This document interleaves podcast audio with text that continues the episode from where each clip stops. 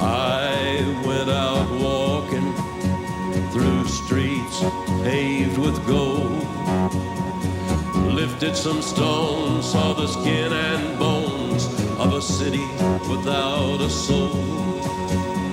I stopped outside a church house where the citizens like to sit.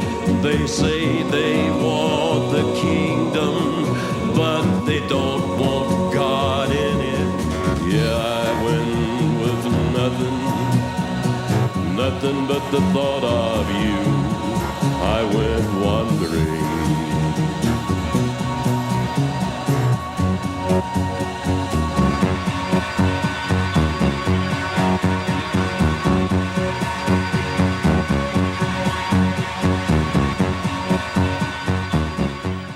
Live from the Mecca of Mormonism, Salt Lake City, Utah. This is Heart of the Matter, where Mormonism meets biblical Christianity face to face.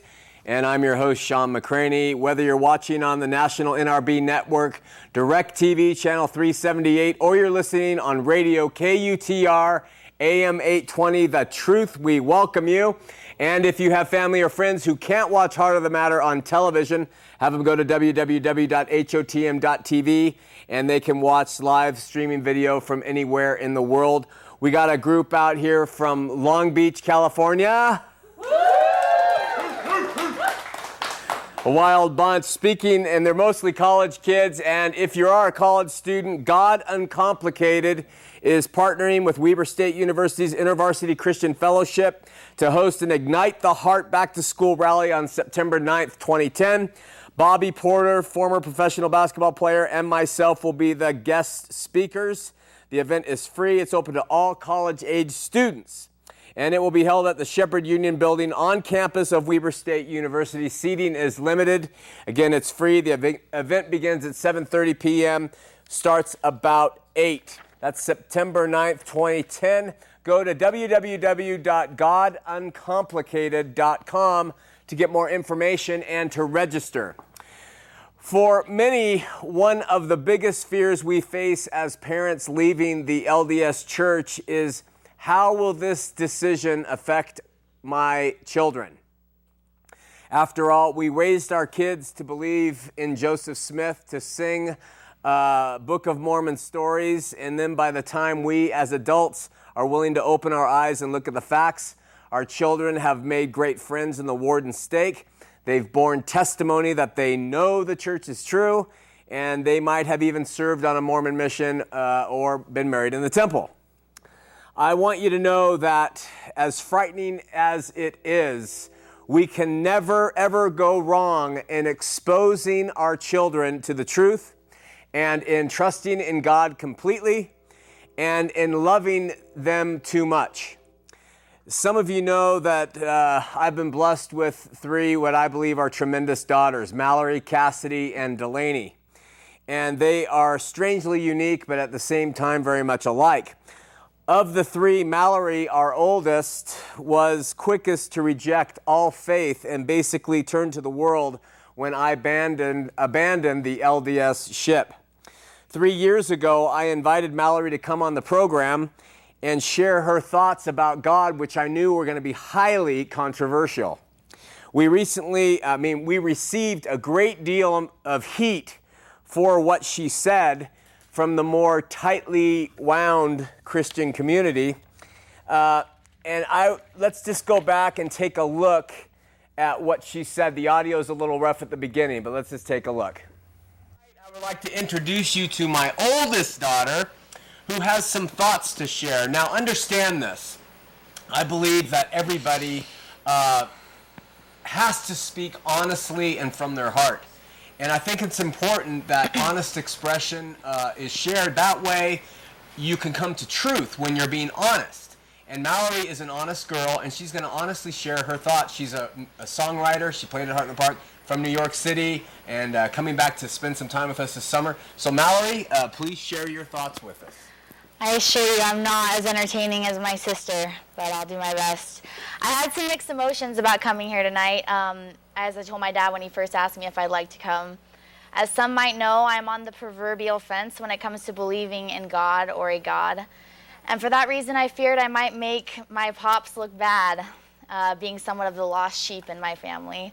He was quick to ease my worried mind, though, being the compassionate, accepting man and father that he is, and told me this is what his show was about loving and listening to everybody. Well, I'm starting to rethink my decision, Dad. Just kidding. Um, the idea of God was planted in my brain from the day I was born, really. Uh, and up until I was about 14, I went along in the Mormon church, obeying commandments and doing what I thought was right, when in reality, I had no testimony of Jesus or knew who he was, really. And as I've grown older and wiser, of course, uh, I'm not sure exactly how or why, but I've lost touch with God. And moreover, I find myself uh, unsure if he even exists. As my dad likes to tell people, I suppose I'm now considered of the world.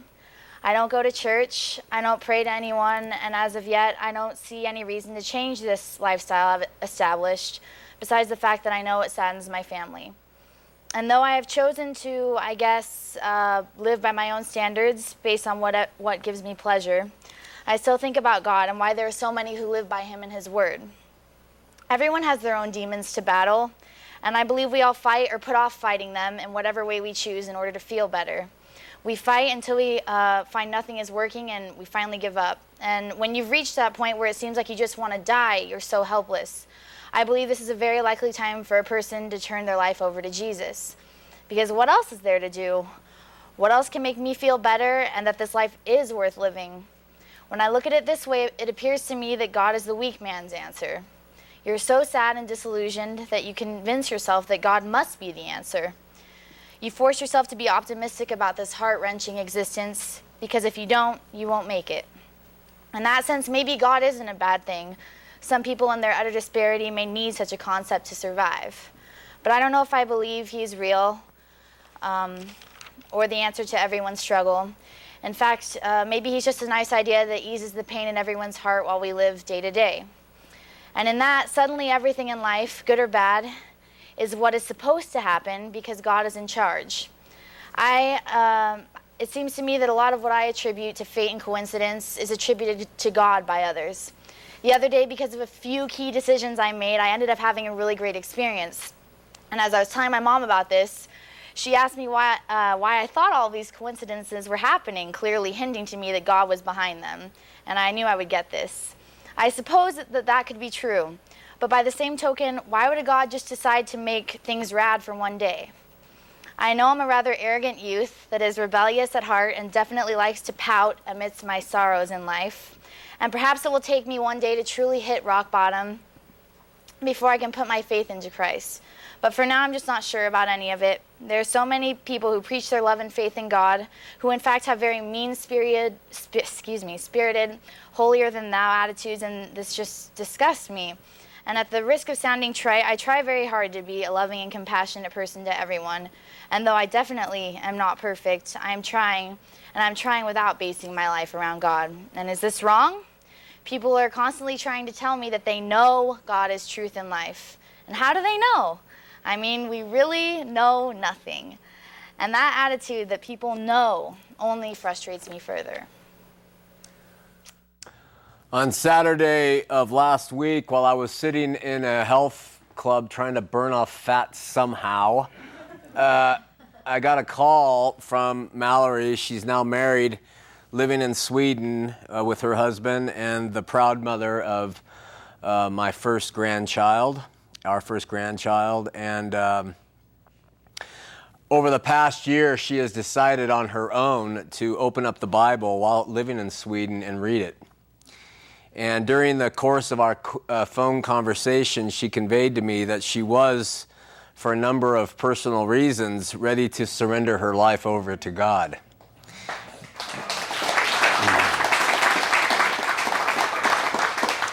We talked about the sinner's prayer, and I offered to lead her in it, not knowing if she knew what to say or do. But she declined, saying she would rather offer the prayer herself. So I sat there listening as t- years of fear and dread and at times faithlessness melted away as this child confessed her sinful life and her need for forgiveness and in need of a redeemer to do what she could not do for herself. Mallory asked Jesus to give her new life and for him to be the Lord and King of her uh, entire everything. I don't think Malgal could detect the torrent of tears that were running down my face as evidence of the years of worry and concern that I had for her spiritual welfare. Tears over having done something wrong, maybe, and standing up for Jesus as a man instead of the religion that she knew as a child even wondering if at times if I did the right thing by uprooting her from the religion of her youth. It's p- possible that some people who have never been LDS are not going to understand what I'm saying here, but anyone who has been LDS and walked away from it knows exactly what I mean. My friends, you cannot go wrong ever in placing all of your faith and trust in the God of Abraham, Isaac, and Jacob, in the shed blood of his son. I am so proud of Mallory and of Cassidy and Delaney, all who, on their own accord, in spite of having a donkey for a father, uh, have received him as the Lord. And uh, Mary and I want to thank each and every one of you who have been praying for our family and for this ministry throughout the years. I'm sure I can speak for Mary and for every parent out there who loves God when I say that as parents, there is nothing more on this earth more important to us than knowing that our children know and love the Lord. And with that, let's have a prayer. God of heaven, we praise you and thank you. And uh, we seek you now and need you here in the studio as we try to do this production. And we pray for our audience uh, here and out there in TV land and radio land and everywhere else, internet land. And I just pray, Lord, that you will help us as we uh, speak and share this uh, important message tonight. We pray that you will uh, be with us and open our eyes and minds, especially for those who are seeking. In Jesus' name, amen. Last week we talked about heaven. This week we're headed the other direction and uh, talking about a place that has long been subject of some really poor description and understanding hell. The word hell is derived from the Saxon word helan, and it means to cover or a covering of something. In Scripture, there are three words that describe this covered place Sheol, Hades, and Gehenna. The Hebrew word Sheol occurs 65 times in the Old Testament. 31 times it is also rendered the grave. Generally speaking, Sheol was the place that the dead went, and it was composed of two distinct compartments the prison or hellish part, or Abraham's bosom, the paradise part. Now, listen closely. The hell part of Sheol literally means to ask and demand. And it describes a state of insatiability. That's really what Sheol means. And it means, in the Hebrew, enough is never enough. Okay? When Jesus uh, told the story of the rich man and Lazarus, both men went to Sheol, or hell, the rich man to the hellish part where enough is never enough, and Lazarus to Abraham's bosom, or the paradise part. Listen to the tone of Proverbs 30, which describes the hellish concept of Sheol. It says, The horse leech has two daughters, crying, Give, give. There are three things that are never satisfied, yea, four things say not it is enough the grave, the barren womb, the earth that is not filled with water, and the fire saith not, it is enough. In 31 instances in Scripture, the word Sheol is rendered hell, and it's also rendered as the place of disembodied spirits. Proverbs uh, 21 16 calls the inhabitants of Sheol the congregation of the dead. Ever been in a congregation of the dead? I have. Numbers call Sheol the abode of the wicked. But Psalms uh, 1610, 33, 49, 15 also calls Sheol a place of good. So that's why you have conflicting things with that, because one compartment in the Old Testament was for those who belonged in that dark place, like the rich man, and the other part was the paradise part of Sheol for the rich man. All right, now the Greek word Hades, which is found in the New Testament, has the same scope of uh, significance as the word Sheol does for the Hebrews. It is a prison in 1 Peter, is gates with bars and locks, according to Matthew 16, 18, and it is located downward. This is biblical. It is down, it is below us. Prior to the death and resurrection of Jesus, the righteous and the wicked were separated in Sheol or Hades, as we've said. Hades, as described by Jesus himself, is a place, listen, of endless and inescapable torment. The third word for hell is Gehenna. Now, the, the, the word Gehenna is a Greek contraction for a Hebrew place called Hinnom.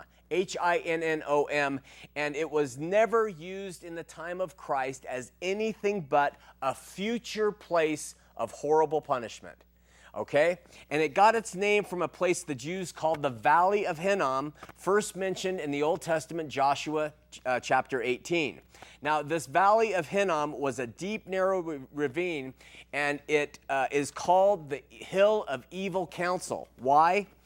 when the Jews became so idolatrous, they burned their children alive at this place to sacrifice their babies to the god Moloch and Baal uh, in the valley part of Hinnom known as Tophet, which means fire stove. Okay? So when the Jews came out of exile, this place where they were once practicing idolatry and burning their babies alive there, it was so it was such an abhorrence to them that they made the place where all sick things go on for the city.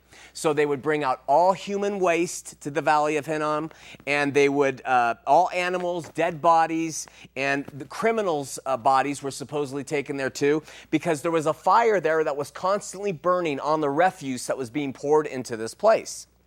In other words, the Valley of Hinnom was a literal place that Jesus used as an example, a literal example of what hell will be like for those who refuse him. The Valley of Hinnom.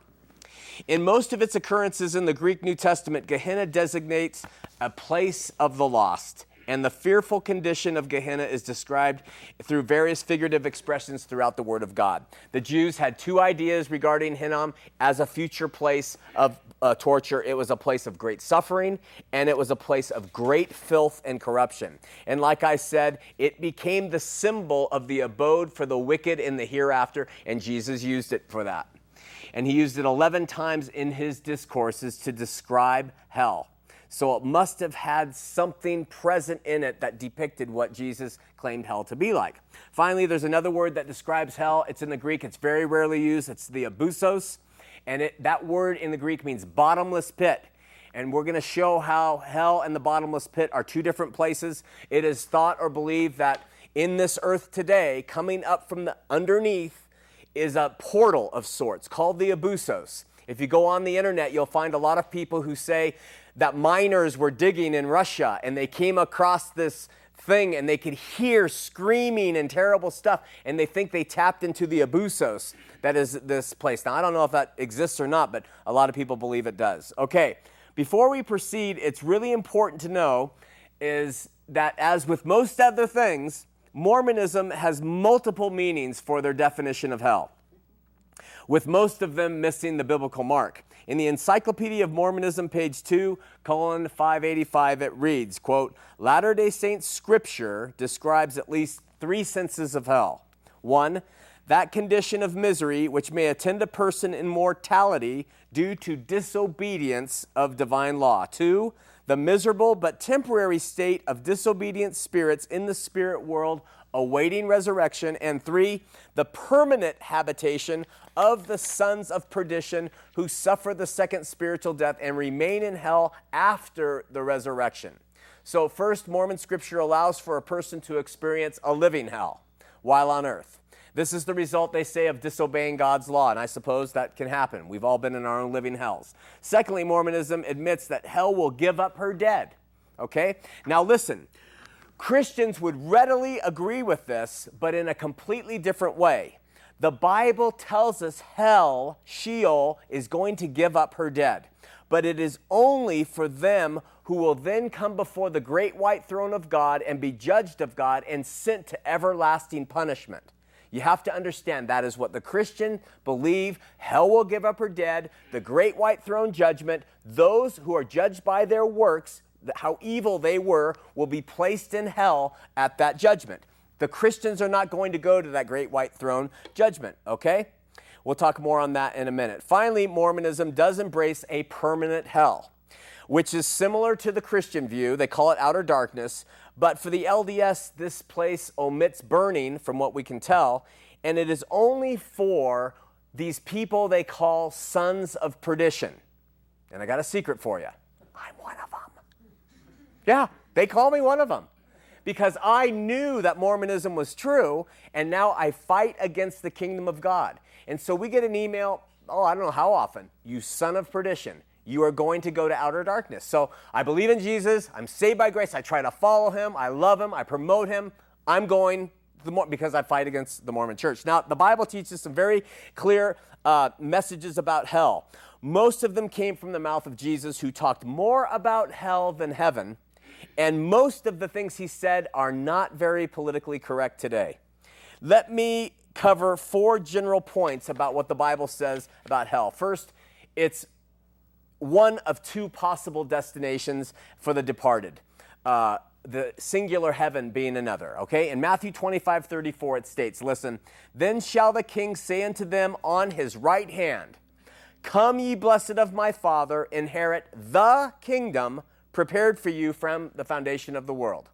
And then in the same story, verse 41, he states, Then shall he say to them on his left hand, Depart from me, ye cursed, into everlasting fire prepared for the devil and his angels. Those on the right, blessed of the Father to inherit the kingdom of heaven. Those on the left, cursed and sent to an everlasting fire. There's no other options. But Mormonism rejects these biblical truths out of the hands. Apostle Hugh B. Brown stated in the LDS Conference 1965, quote, "We reject the unscriptural doctrine that there are two places or states of eternal existence, heaven and hell, and that all men will go to one or the other. We reject that, they say.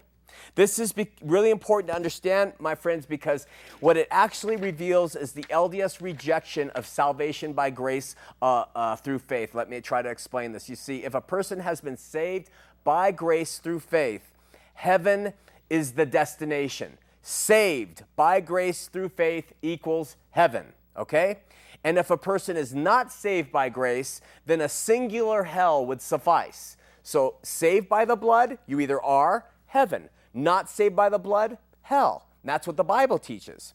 But to the LDS, everyone, every place except outer darkness, which is reserved for guys like me, is a level of heaven.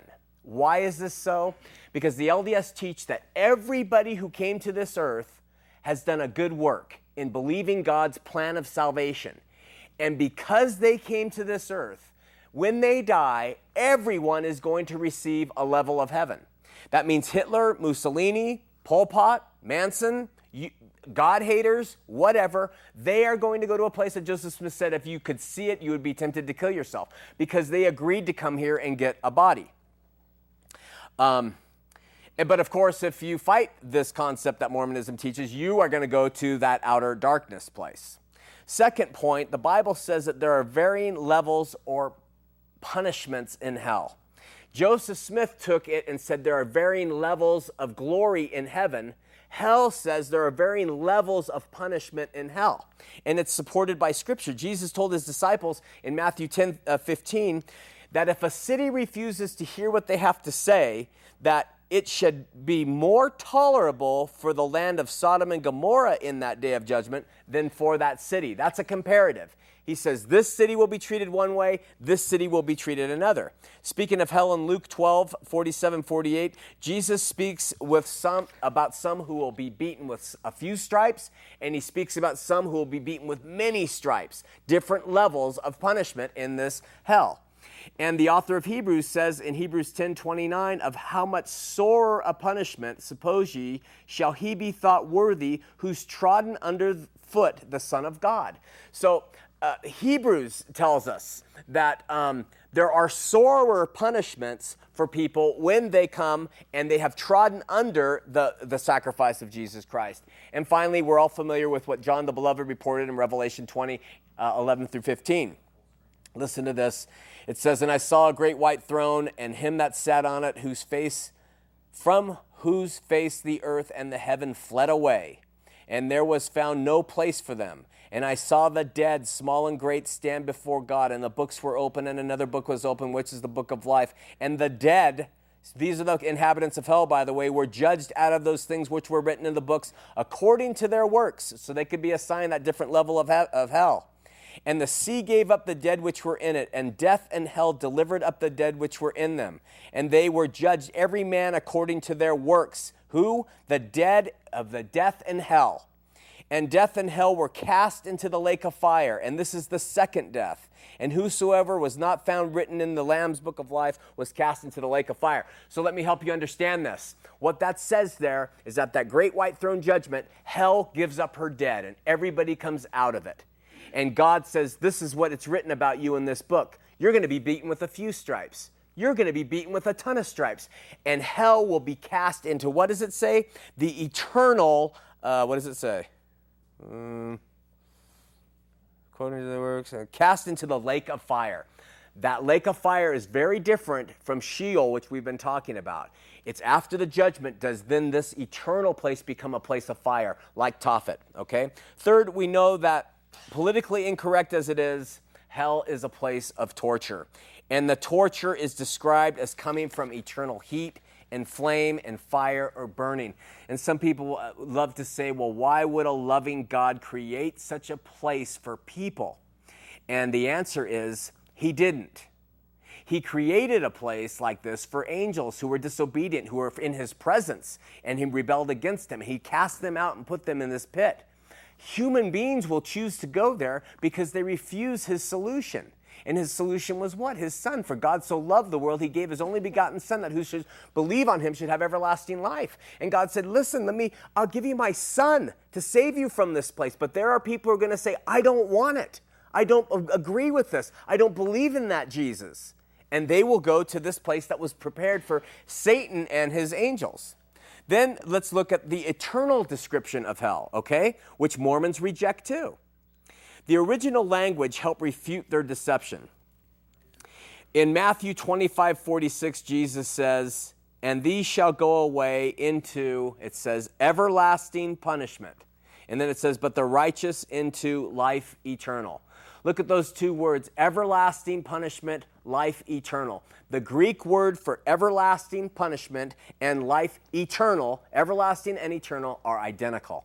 There's no difference. Those who go to heaven, eternal bliss. Those who go to hell, eternal damnation. There is no getting out, okay? Uh, if, you, if you read in uh, Revelation 14 11, it says, And the smoke of their torment ascends up forever and ever. And they have no rest day nor night who worship the beast and his image and whosoever received the mark in his name talking about those who went through uh, the tribulation and took the mark so listen this is telling you that forever and ever there the greek is the same word as eternal. The greek is the same word for everlasting. And there's a greek scholar he's a lutheran named uh, r.c.h Lenski and he says this the strongest expression for our English word forever in the Greek is this Eistaus aeonane ton aeonon. And the Greek takes a great term for time, the eon, it plural, pluralizes it, then it multiplies it by its own plural, even using articles which make the eons the definite ones. He says you cannot get a more um, descriptive uh, Greek sentence that means forever and ever and ever that smoke will ascend, the torment will last, okay? Bottom line, folks, it's eternal. One more thing, and this is amazing. Jesus speaks of a place where he says, their worm never dies. what does he mean when he says their worm never dies and the smoke ascends up? What is this worm, their worm, he's talking about? Well, the Lord takes that phrase straight from the book of Isaiah. In Isaiah 66 24, read this. This is what Jesus quoted from. It says, And they shall go forth and shall look upon the carcass of the men that have transgressed against me, for their worm shall not die, neither shall their fire be quenched, and they shall be an abhorrence to all flesh. What scholars believe that means is once we are under that pressure of fire and torment for eternity on end, we will become, the, we will have what is left of us like an earthworm. And that remnant of us will be, uh, their worm never will die. It will always be there under that pressure. It's horrifying stuff. The Bible finally teaches that it, hell is uh, painful. Again, it reads in Revelation, and he shall be tormented with fire and brimstone, and the smoke shall ascend up forever and ever. The Greek word for torment is basanzizo. Sorry for the pronunciation. And in the Greek lexicon, mean it's very grievous pain and torture. Arndt Gingrich says it means to torture or to, to- torment. In contrast with the Bible, Mormonism has ultimately made literal hell a place that is so difficult to obtain. And the hell of not going to the celestial kingdom is just merely people going to a lesser glory of heaven. It is one of the greatest deceptions in Mormonism because there's people, if you go to any bars down here who uh, are Mormons who are drinking beer who don't go to their meetings and they start getting in an argument, they'll say, Well, I'll never make the celestial kingdom, but you know, I don't care. I'll, I'll make it to a lesser one and it's still going to be a great place to be. It's one of the greatest deceptions of Mormonism because it's made people believe that there's all these levels of heaven and hell is just reserved for Shawn McCraney and guys like me. Um, but the teachings of hell that Mormonism provides are very, very palatable. It makes people really, really like it, and it makes it uh, seem very popular. And so people embrace that idea. In fact, my own mother, she says one of the reasons that she converted to Mormonism before I was born was that they didn't believe in hell, and she liked that. You know, of course, it's very entertaining. It's a terrifying place. One quick story. We're going to go to the phones 801 973 TV20, 801 973 8820. First time callers, please, LDS callers, if possible, turn down your TV sets. Several years ago, uh, 1971, there was a book called Beyond Death's Door by Dr. Maurice Rawlings. I really don't like to quote from stuff like this because often there's a lot of hype in it, but supposedly he was a critical, uh, cynical atheist and he believed all religion was hocus pocus and death was nothing but a painless extinction.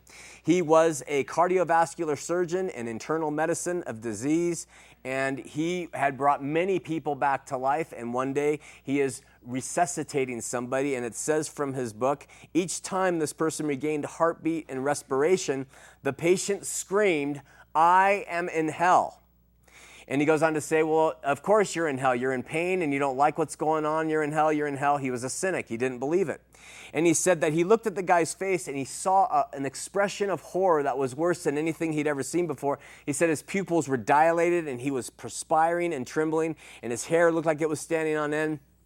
And then he said another strange thing happened. He said that the guy could kind of detect that the doctor didn't believe he was in hell. And he lunged for him and he said, Don't you get it? He said, I am in hell. Don't let me go back to hell. And from this seriousness in this man, it occurred to him that he was in serious spiritual trouble. This helped convert Dr. Maurice Rawlings. Thomas Nelson publishes, publishes his book to uh, Christ as the answer to this thing. So, uh, Jesus paid the price. You receive him, you go by faith, and hell is gone. It's not a worry. It's not anything, and it is so simple. And yet, because it's so simple, few people will embrace it. Let's go and let's watch a uh, partner spot. We'll come back and take your calls here on Heart of the Matter. All right, grab a pencil. Just grab something to write with. Um, we have tried to do this spot several times. I don't even know what time of day it is anymore. I've been sitting here so long. And but what we are want to tell you is Heart of the Matter has been blessed greatly in trying to reach people with the message of Jesus Christ, especially those who are in the LDS Church. We contend for the faith each and every week for five years. We have hundreds of programs, and by the grace of God, the fruit has been plentiful, and we're seen all over the world. But this medium that we've chose, chosen called TV is very expensive, and we need you to help us stay on the air. So there are ways that you can do it, and we want you to partner with us. That's what we're asking you to do. So write this phone number down 888 868 4686. You can also go online. You can go to www.hotm.tv, or you can write us at Aletheia Ministries, 4760 Highland Drive, number 515, Salt Lake City, Utah, 84117. Again, let me give you that information. You can call us at 888 868 4686. You can sign up to be a partner by going online at hotm.tv. Or you can write us at Aletheia Ministries, 4760 Highland Drive, number 515, Salt Lake City, Utah, 84117. The Lord has taken this in spite of the host, in spite of the technical inability for me to get this partners program down right. But we need you, and if He inclines your heart and you're interested, please contact us and help us keep the program on the air. God bless you. Welcome back. We're going to go to Richard, Salt Lake City. It's, it says he's a first time caller, and he's three quarters LDS. Richard, you're on the air. Hello? Hey, Richard. Yeah, I can barely hear you. Well, uh, we'll, we'll work on it. Our sound's a little tough. Yeah, I, uh, first of all, you got me uh, convinced uh, to join you. I don't know where you sign up. All this uh, hell, uh, you know, really, that's pretty scary stuff. Yeah, it you is. Think, you, you think you actually go down into like a volcano and it's the actual uh, lava that's uh, burning you all the time? Hey, you know what, Richard? Uh, it's really interesting you asked that because the Hebrew word uh, for brimstone is sulfur, and it's exactly the same contents that come out of volcanoes. So Job, Well, you, Job, before even knowing that, was able to describe it. So that's an interesting point. And yeah, I do think that you are in the center of the earth. I do think that's where hell is. so, what do you? How do you feel it if you don't have a a body? What do you? Well, remember, Sheol, where people are being held right now, that is not the burning place. The people who are in that holding place right now is not where the fire is. That's going to come at the great white throne, and that's after the resurrection. So So remember, you, so you still got a chance, right? don't wait. Richard, do, I see Yeah. you're three quarters LDS. How can I get a hold of that, that one quarter that's not? Well, uh, I just I was wondering with you. First of all, I was wondering with your family. Did your wife immediately quit the church when you did, or did they just kind of all follow you out? No, it took her four years, and then it took her literally probably another four years, three years to really start to get it. They just took Yeah. their names off the records of the church. My daughter Cassidy was the first one out, and then Delaney, and then Mallory. Yeah. What if any of them went back? What would you do? What if your wife went back? It- that you know, she could go back. My daughters can go back. I really don't really care, and this gets me in trouble. People Yeah. are people, and we we have fears and we have weaknesses. It's not about that religion. Although I'd be sad if they went back because it's nothing but bondage. I care mostly about them knowing the Lord, and I know that if they went back, they couldn't stay there for very long. It would uh, blow your mind though if your wife went back and married somebody else. I guess, huh? Yeah, But anyhow, I, uh, you know, the other thing I uh, what does God look like? who God? What does He look like, or she, or God, God is a spirit, and a spirit doesn't have flesh and bones as you see Jesus have. I know what is it? Is there any form or any? Uh, Don't know. I, I, I believe the best description of God is fire. So it's just a ball of fire, huh? Well, maybe not a ball, but it's fire. fire. Okay, and then and then secondly or thirdly, I worked in a maximum security prison uh, with uh, death row inmates, and Yeah. we had a nice uh, discussion one time. Uh, the uh, psychiatrist was there with a tape recorder. He shouldn't have been doing that. He got fired for it. But uh, we were going to, you know, interview some of these guys, and one guy we said, well, now uh, if you're executed on Monday, which he was going to be, where are you going to be on Tuesday? And he says, oh, I'll be with Jesus. I'll be with God because uh, I've uh, repented. I think he burnt some people raped raped uh, a couple of women and uh, set them on fire, and then hid the remnant, and uh, so he got the death penalty. So he would be in he would be with Jesus. Well, I don't know the man, but all I know is that a couple things: absent from the body, present with the Lord, if he believed, and if he yeah, believed, well, he does. He he he said he'd been to his priest, and that he. Well, uh, I don't know if that means and he I- knew in his heart he was forgiven, and so uh, he'd be with Jesus and God. Well, because he burned the the women up, as horrible as that is, that's Yeah. not what sends a person to hell. What sends a Oh. person to hell is whether they have received what Christ has offered them or not. Well, he did. He Well, then if he "I've- did, then he's with I've- God. You what? If he did, then he's with God, Richard. All right. Now, Great, great. Oh, yeah, more? One one last one. Where do all the Mormons go? Do they go on the volcano, or do they go? Uh, they don't have any hope, I guess. You know what? It really isn't, Richard, a thing about the Mormons or the Catholics or the Baptists. It's a thing about who in the Mormon church, who in the Baptist church, Catholic church, who has a spiritually reborn life, who has been born again, receives what Christ has to offer, believes, confesses with their mouth, follows him. It's those things that make the Christian. It's not the religion. However, Mormonism does everything it can to keep people from knowing him. So that's why we fight against it. But in terms of what is going to happen with the Mormons, no idea. So if I right now admit I believe in Christ and uh, I'm going to turn my will and my life over and uh, surrender, and uh, let's just say I'm doing that right now. Yeah. Uh, but I'm uh, technically Mormon. Then I won't go in the volcano. I'll go to heaven with Jesus. That's right. If you believe that and you Yeah. say that and you believe it, yes, absolutely, Richard. Well, what if you're a Mormon though? Well, it doesn't You have to have matter. Name removed. Doesn't matter. Richard, what Okay. happens is God is going to look at your heart when you just said that on the air right now, and He's going to say, Yeah. Did Richard really b- receive that? And then you're going to die, and, and He's going to say, You did, Richard, you did. Come into my presence. And you're going to say, But I went to the Mormon church. He's going to say, So Well, I'm sorry, you that. wasted a lot of time. I don't need to go get my name off the registry then, huh? The database. Well, I'll put it to you this way if you receive the Lord and if you have a change of heart, I promise you, you will probably want to very quickly. But I can still be a Mormon and go to heaven. You, yeah, I would believe so. Yes. Okay. Well, then one last thing.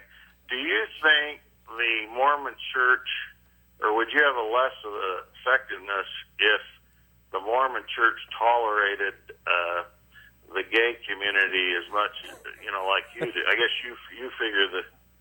Do you think that uh, it would be a little more? Uh, oh, I don't know how to say it.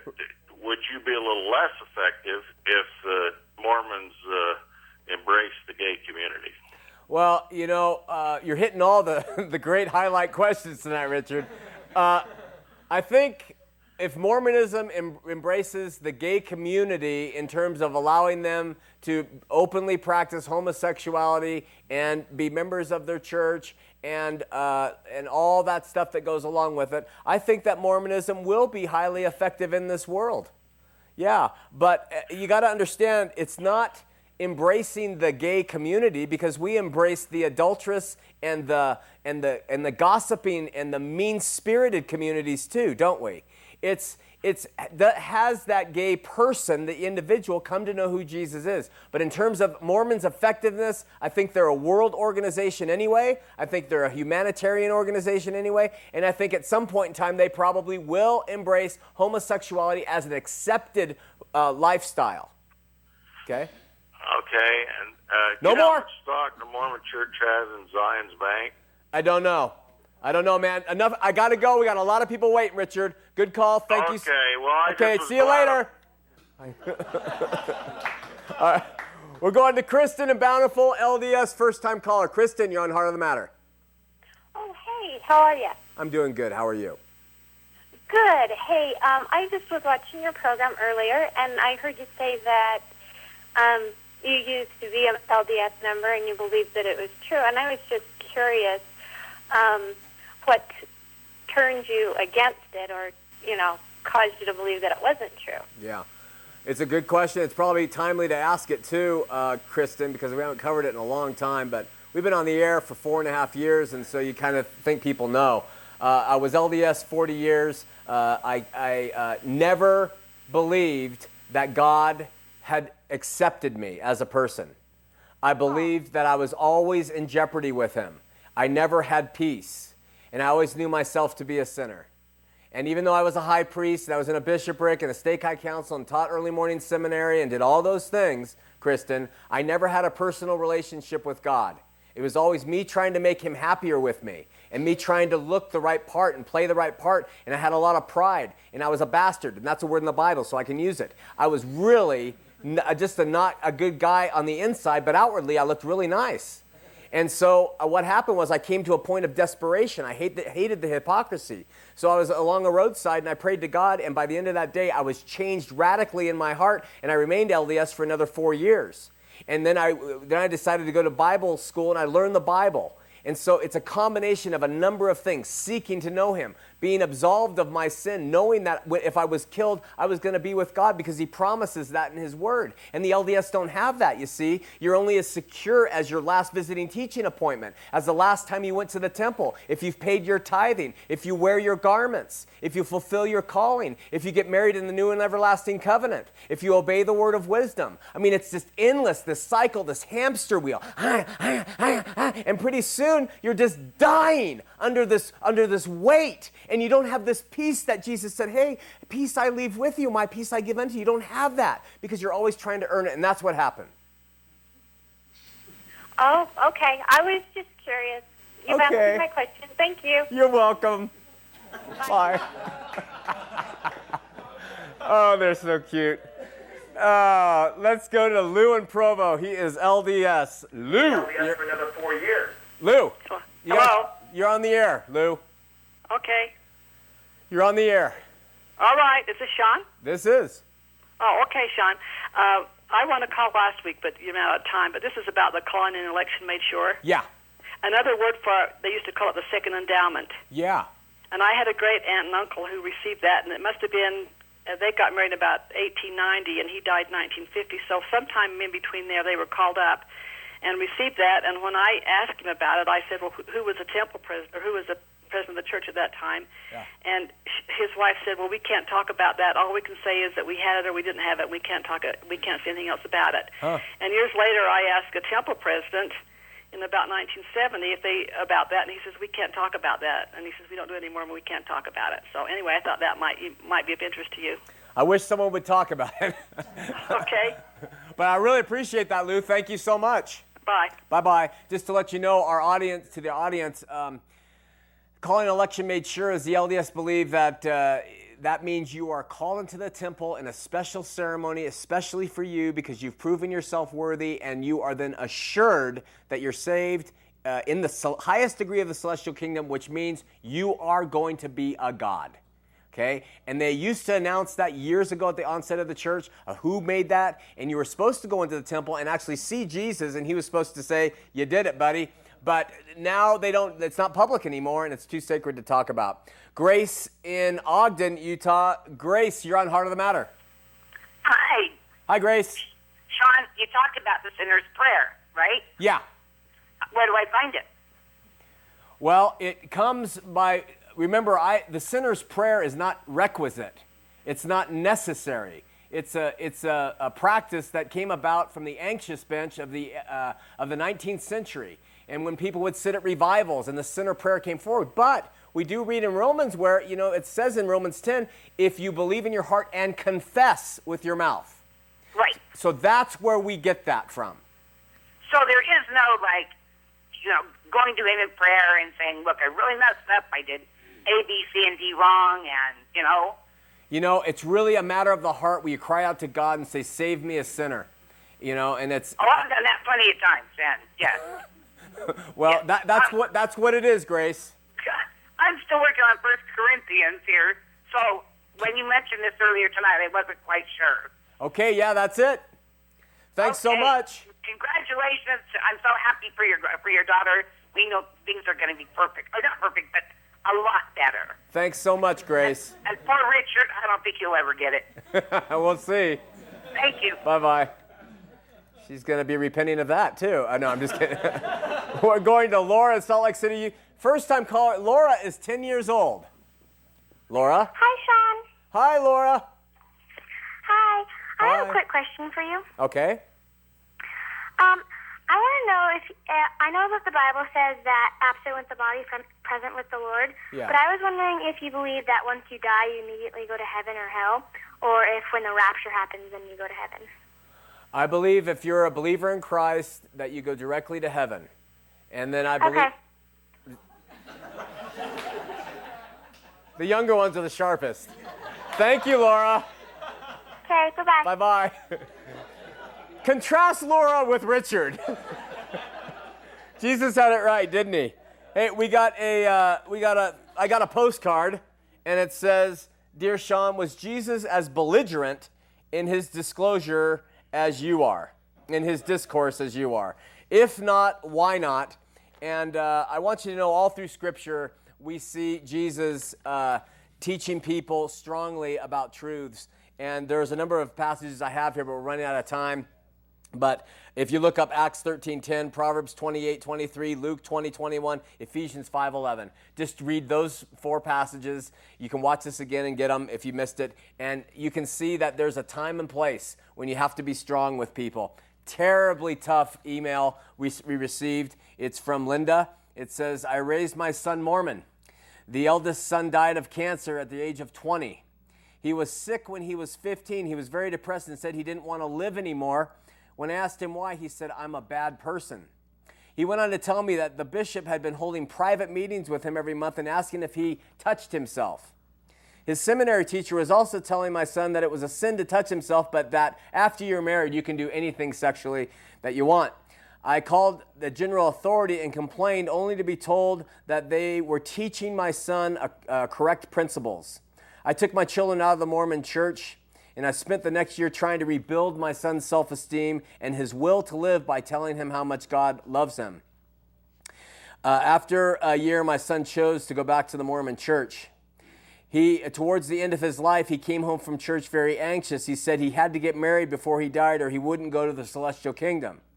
I told him that wasn't true. I told him that God would make everything up for whatever he missed out in this life. He died on New Year's Eve, 1991, believing in the Mormon church and having received his endowment in the temple the year before he died.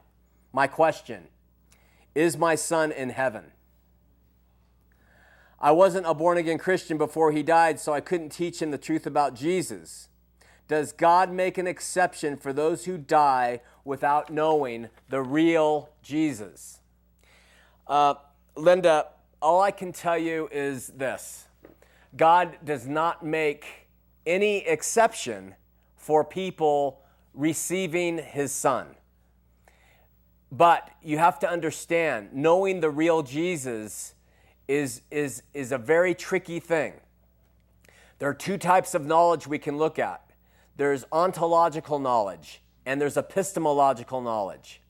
That's those are two big words, but ontological knowledge is I know Jesus was born in a manger. I know Jesus walked on water. I know Jesus died on a cross. I think he probably had long hair and a beard from all the pictures I've seen.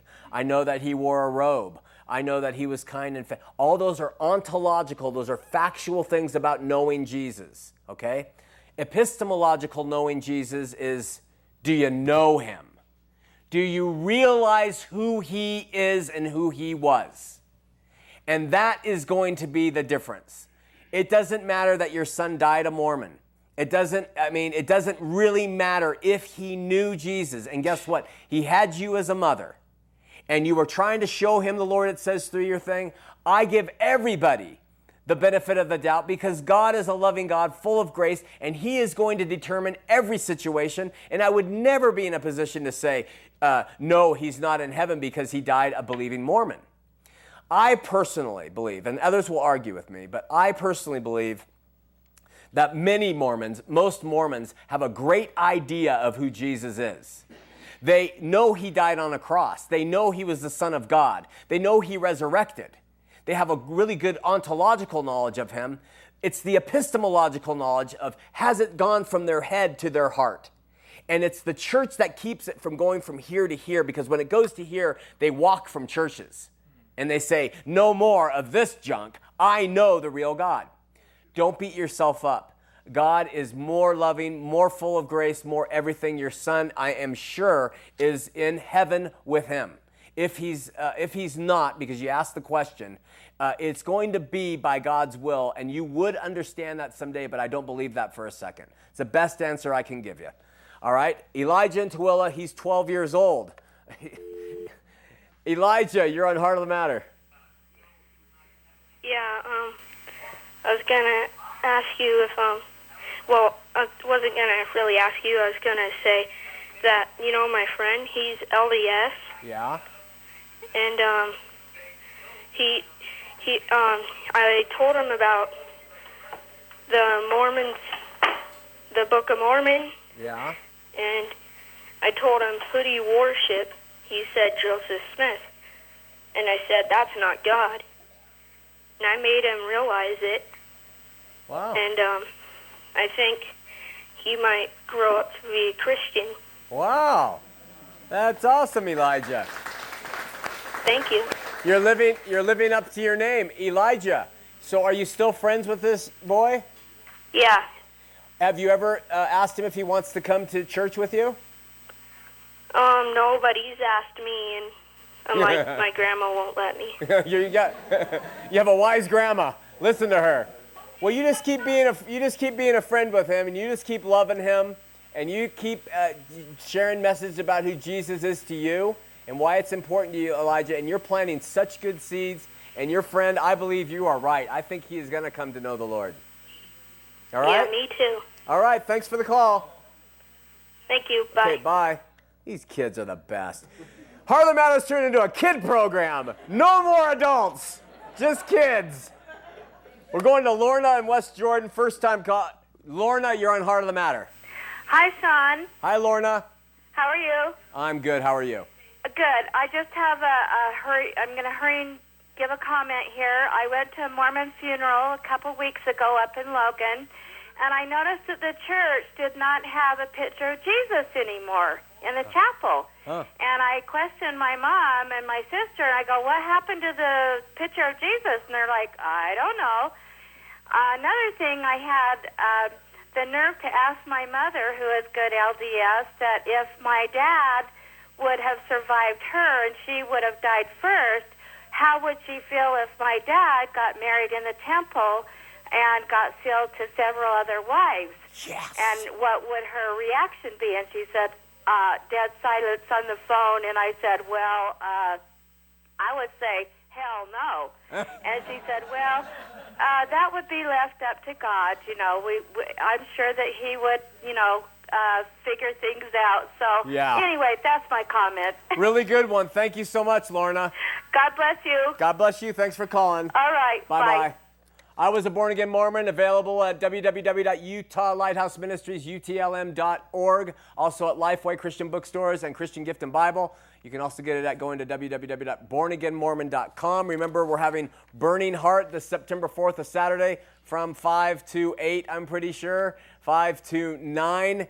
And how about joining our weekly verse by verse Bible study this week? Go to uh, calvarycampus.com because this coming Sunday we're starting with the book of Acts, going verse by verse. It should only take us about two years. So join us if you want. Until then, we'll see you next week here on Heart of the Matter.